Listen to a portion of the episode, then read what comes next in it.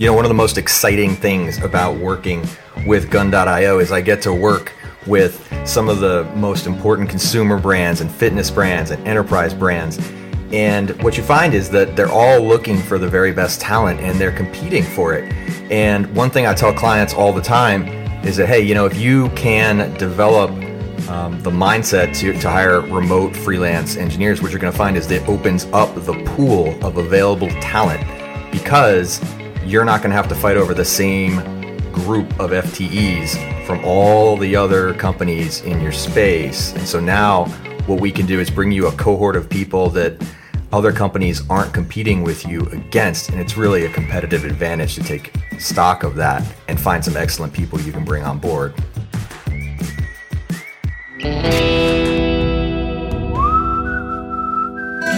This is the Frontier Podcast powered by Gun.io, the engineer's choice for engineering talent. If you like what you hear, rate, review, and subscribe, and follow us on Twitter at the Frontier Pod. Hey, Jason, good to have you here. Thanks for joining us. Uh, glad to be here, Ledge. Thank you. Absolutely. So, hey, would you mind uh, tell us a little bit about yourself and uh, your work and company and what you guys are doing? Sure. So I am the CTO at GaggleAMP. We're a 25 person company. We build an app that lets other companies get their employees involved in their digital marketing. So if you have a thousand people and you want to get those, you want to spoon feed them content to share on Twitter, LinkedIn, and other networks online, our applications make that process super easy for both your marketing team and the end, end user employees in your company and I came on as co-founder with uh, our CEO Glenn Gaudet in 2011. We had uh, we had just an idea and uh, my, coding chops and Glenn's selling ability, and we got the we ended up bootstrapping the company. Thought we'd be venture funded. Uh, st- talked to some investors who didn't quite get the idea, but our customers really loved it. So we just focused on the customers, and we've been doing that for almost 10 years now and now on the on the product development side we have a team of 12 so three on the what i would call the product design team so product management plus designers and uh, nine engineers. Wow okay cool cool. So all right so you wrote all the initial code and now you had to you know grow a team of 12 what's i mean what's that like man? Share some of the the stories on on the way there. You know that's that's a pretty long journey. Yeah, there's definitely a lot of surprises along the way. Uh, we've we've had a lot of luck finding people who were doing freelancing previously, and then giving them a really good environment to come work in. So that's been hmm. that's been our model is to try to find frustrated freelancers out there and bring them. We know about that. Yeah, I know you guys do. The uh, but yeah, we just kind of were very pragmatic in our initial hiring. So yeah, I was I'm a strong backend developer. I'm not the guy who can make it look pretty or and am not the best one to be tweaking around HTML and don't have the patience to back in 2011 or deal with the IE bugs and things like that. So our first yeah. our first hire was a, a front end engineer who's who's still with us, which is really cool. And yeah, we just kind of kind of just plugged holes and then one day all of a sudden I was a manager. so yeah, right. once you hit five or six people, you start realizing you're spending more time uh, helping other people and, and doing quote unquote management than you are uh, coding on your uh, coding on your own. Yeah, and I, I talk to a lot of, of tech leaders who kind of struggle to get out of the code, like don't want to. You know that um, that they really like doing the code and you know, switching to a world of like coaching, mentoring, you know, uh, setting standards and doing code reviews and all that is is not rewarding. I guess you know you did find it rewarding, or at least you know rewarding enough. But you know, how do you um, how do you balance the two things? For me, it was quite a calibration, and I think I've I've gone too far off on both sides. So there was one point where I was when we had I think seven or eight people and I had every Wednesday I'd have 15 minute one on ones with the whole team and just mm-hmm. boom, boom, boom, boom, boom. and that was the way I was trying to manage the team. And You just you can't even like this podcast. We we talked for 15, 20 minutes just to warm up ahead of time. 15 minutes is not enough time to really have a a, a growth oriented coaching conversation with someone. So I realized that model didn't work. And then, uh, so went down to less frequent one on ones. And through the whole thing, though, I, I, I still have a very strong passion for coding. And I knew I had to segment it out where I would have some ability to do some coding, but also giving the team what they need. And then probably so it kind of went back and forth between doing less management and more coding and then more management over the years. And then one of our I would say one of our key hires that helped me out a lot was getting a, a solid product manager who also had experience in larger organizations. And she was able to come in and, and set up some really strong processes for us that'll really let us bring the team from about six, seven people up to 12 where we are now without the management side becoming too much of a headache. So now a lot of what I used to do in one-on-ones, we have you know, things like going through specific issues, talking about you know implementation and design strategies is now handled by regular ceremonies that other team members are leading. So now when I when I do have a one-on-one, I can focus on what I'm best at, which is just helping them talk through really tough problems or new technologies or other growth ideas that they have. I don't have to spend as much time getting in the weeds and individual features. And then when I'm not doing the the one-on-ones, I'm able to really focus on on deeply on the projects that I want to be that uh, that we're doing that I want that I've chosen to focus on. Do you do you kind of switch hats like when you're you know, I mean, everybody knows you're like the big boss man, right? But I mean, if you're coding and you're a contributing member on the team, do you kind of sit back in a stand up and kind of be like, you know, hey, I'm just another engineer? Like, do you have to like switch hats? Like, how does everybody know? It would be easy, I, I would think, to like overwhelm a ceremony because like your ideas and opinions would get overweighted because you know you're the man, right? Um, do you have to be deliberate about that? Like, how do you accomplish it? A lot of it depends on the personalities of the team. So when there's, I think early on we were smaller. It was kind of it, a lot of our meetings ended up being the Jason show, and I would be I would be driving everything. But we've built a culture where one of the key tenants is taking the initiative. So we want to have we want to have everyone step up and, and fill holes when, when they see them and, and not wait for permission to do that. And now I feel like I get pushed out of ideas a lot in meetings where I'll I'll bring up an argument and, and then two people will jump on me and you know, have six reasons that that's wrong and we need to try something else. or we'll we'll resolve to do uh, if it's like a design meeting, we might resolve to do an A/B test if if I have a strong opinion and someone else has a strong opinion or someone else has a strong opinion. So I think I've been lucky where there's definitely the founder effect and the everyone wants to present good news to the boss, but by having strong people who who've been in past organizations and have experience, they know they know to push back on that, and so the the focus is really on what's best for the company and what's best for the customer, and not on implementing Jason's vision. So right. it's it's definitely frustrating sometimes, but it's overall I'm very thankful to have a team that yeah treat me as you know Moses coming down from the mountain. yeah, I mean it, it's true. Like your your vision got you know to a, to a certain point, like that it was you know it's critically important. So you can't give that away entirely, right? It's like, you know, hey, I innately know some things and I, I know some patterns and of thinking that, you know, matter. Uh, but you also need to have like the ego swallowing event of like getting out of the way and this thing is going to evolve past me. I think every founder goes through that, you know, not just in engineering. Like if we want to grow this, it becomes not, you know, sort of just my thing anymore.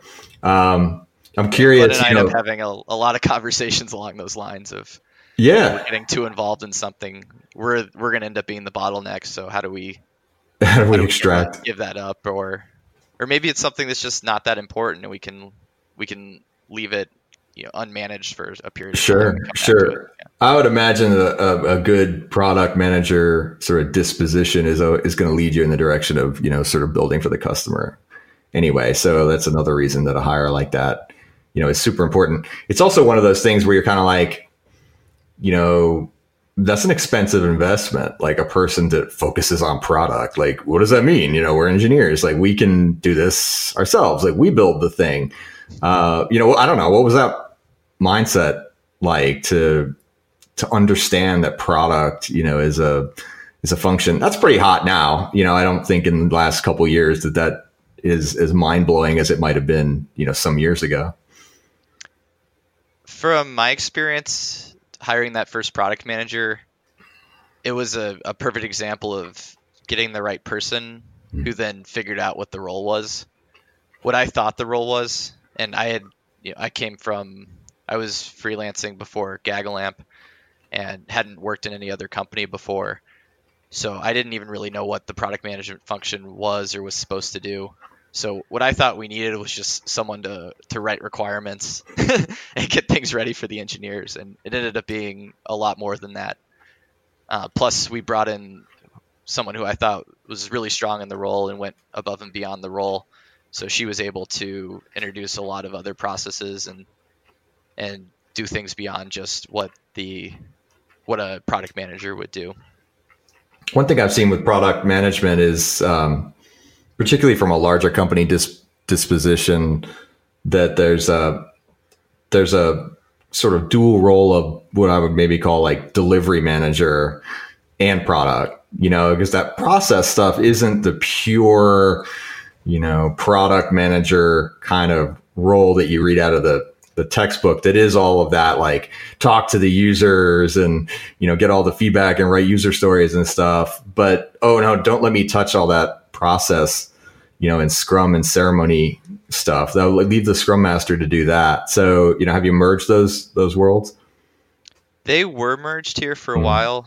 We experimented a couple times with getting a dedicated project manager, but we found that the the thing the activities that that person or that role we were that we were expecting that role to do were really hard to do if you weren't a product manager or an engineer. So kind of having someone non-technical who was at least for for how we were approaching it, it didn't really work out. So what we've what we've done is taken that that release release management role and it's it's shared amongst our engineering team at this point. Oh, right on. So, but uh, that was one of the things that our product manager brings up a lot in, in conversations with me is she didn't want to be doing those activities because it's not her core skill set mm. even though that's what the, the company needed at the time. So you're right. still trying to figure out that balance now. Uh, eventually, we'll we probably need some kind of dedicated head of engineering to work with our head of product, but mm-hmm. we're not there today. Yeah, yeah, yeah, cool. So, yeah, I mean, what have you learned about scaling the product? You know, I mean, you're dealing with big clients. You got um, a lot of, I guess, probably a lot of transactional work. Um, you want to talk about thousands and thousands of people and trying to get you know things done you know and walk through some of those like design decisions.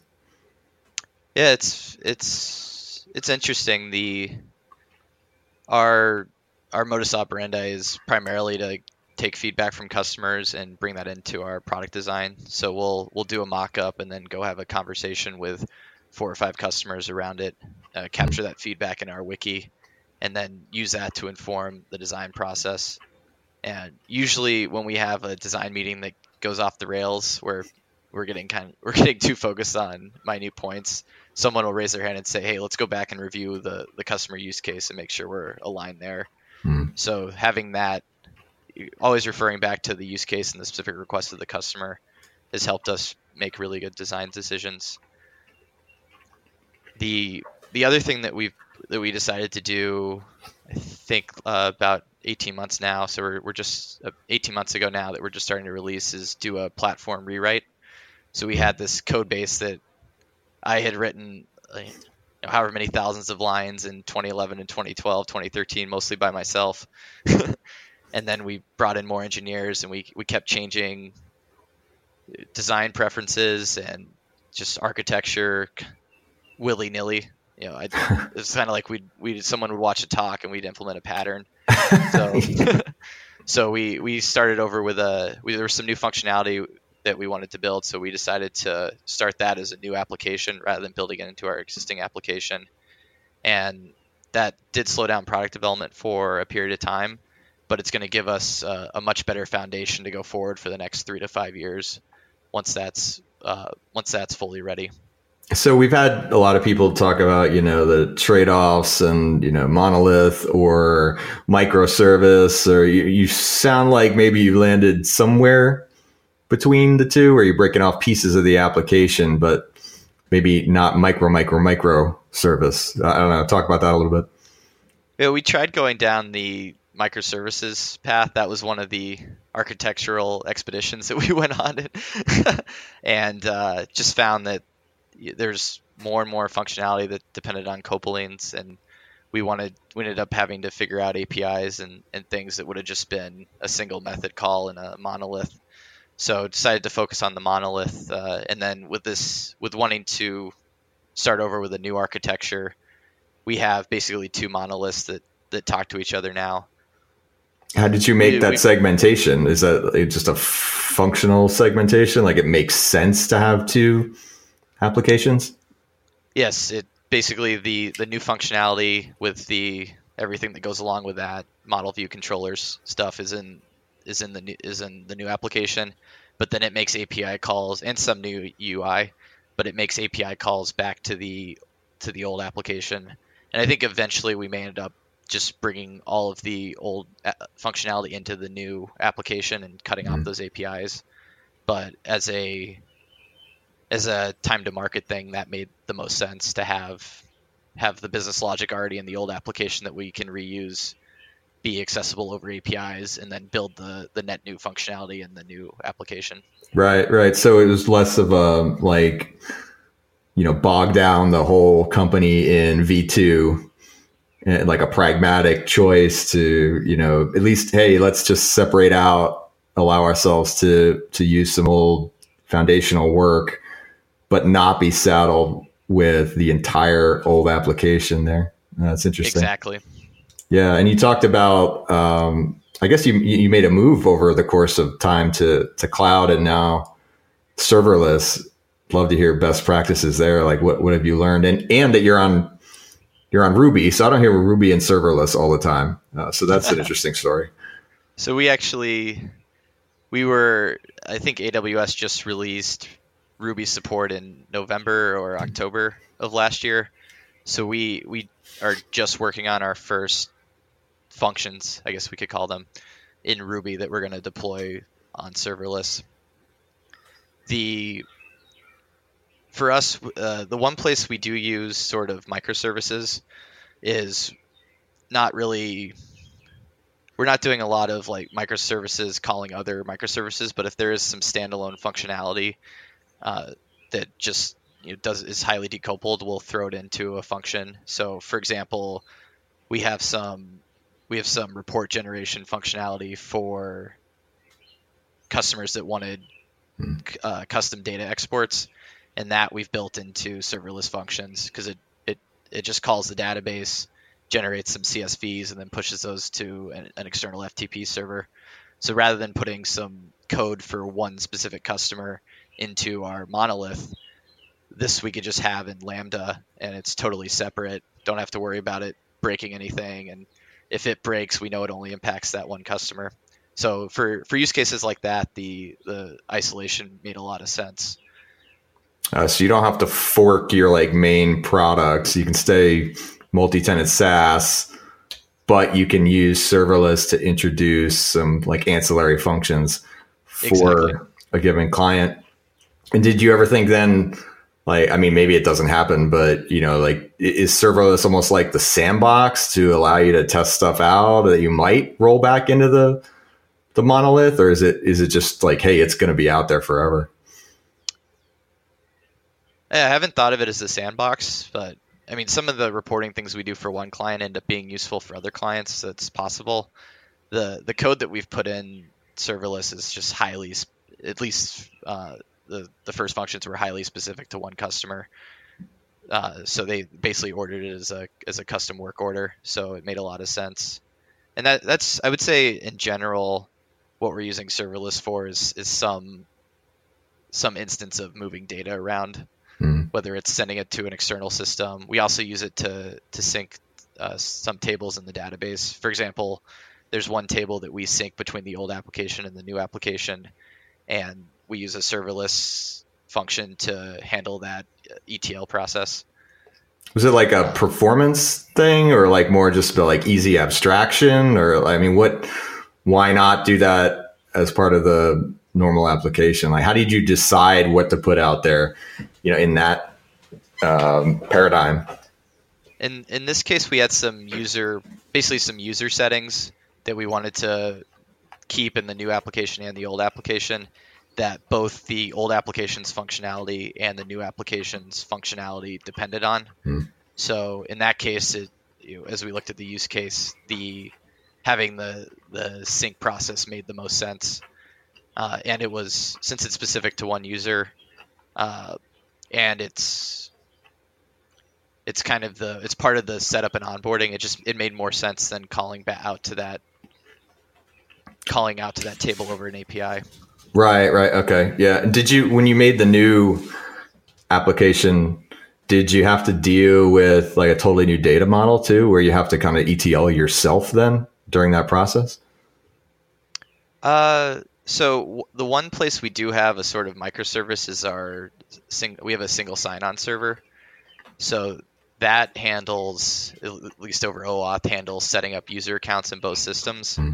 So we had the the ability of a user to log in without needing to set up an ETL was already was already set up through the single sign-on server. So other than that that one table for user settings that I was just talking about, we haven't done any other ETLs. Everything's either only in one application, only in the other, or accessible over an API. Right on, right on. So what you learned from the the customer like feedback process, you know, that that's I don't know, tips and tricks, you know, from finding out from customers. I mean, one thing we always know is like every customer has an opinion. Like how do you know which things are worth rolling into your product or not? You know, I mean, they're going to tell you to do all the things they want. Um, and every customer has a different opinion. So you, like how do you do a signal to noise, you know, analysis on that? I don't know if we have any general, any. I guess on, at the very general level, we have a we have a community board where it's like a feature request board where people can vote up ideas, Hmm. and the we look at the top ideas every quarter. So that's a place where we're looking for multiple customers asking for a feature. There's you know, then there's always the situation of a salesperson just needs this one feature to close a deal that comes up. Uh, we're selling to enterprises. So you know, usually they have three to five things that they want customized. So we, we handle those requests. You know, we, we build in some time in our schedule every quarter to handle those requests. And if there if there gets to be too many of them, then we push back on the sales team and uh, kind of force them to do the prioritization for us. yeah. Uh, and then there, there's some. It's funny, like almost almost every kind of design decision you make that limits the functionality as you scale, you're going to find someone who wants the opposite. So, you know, for example, one that came up recently is we have a, a leaderboard functionality where when the when marketing puts a piece of content in our system, the and the members then share it, they get a certain number of points. Well, we added a reset feature to that that would turn off the it would basically you know the idea is you reset the leaderboard back to zero when you click the reset button so that if they want to do like a monthly contest they can reset it. And we have a contingent of customers that want just like a pure reset. And then we have others that if there's something that's alive in our system that's available to share before and after the reset time then it becomes unfair because the members who already shared it got their points zeroed out. But then the members who didn't share it yet can still get points for those messages. So it makes the the whole system unfair and we end up with we're now we implemented it the way where if uh, if something was live in the system before you hit reset nobody can get points on the leaderboard after the reset uh, for that thing even though they shared it at time after the leaderboard reset because of the fairness argument. But now we're having customers come back and say well i just wanted to reset. I didn't care about this fairness point. So it's you know you're always you're going to be constantly surprised in any any sort of any sort of limitation that we put in, even for a fairness reason or gamification reason. Someone comes up and doesn't like it, so we try to you know we try to model Ruby on Rails with configuration or convention over configuration, but a lot of times what the customer really wants is is configuration and wants a, a more complex set of options so they can better fit their use case.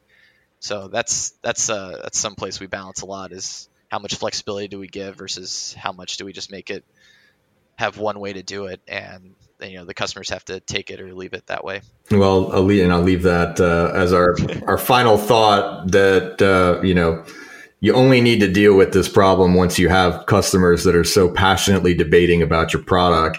you know, so it's a good problem to have. Right, right, exactly. Yeah, don't don't go out of your way to you know sort of do all these things at the beginning. You know, once you have uh, customers that have an opinion, you you know you have customers for the long term. So that's a good thing. Well, Jason, hey, good spending time with you, man. Love the insights, and uh, we'll be paying attention. Yep. Uh, thanks for the time, Ledge. It's great to meet you. Thanks for listening to the Frontier podcast produced by Gun.io. We're the only freelancing platform where engineers actually go to hire other engineers. If you enjoyed the show and want to learn more about how to hire or freelance with us, head over to gun.io slash podcast to get in touch, and we'll pay for your first 10 hours with a kick ass engineer.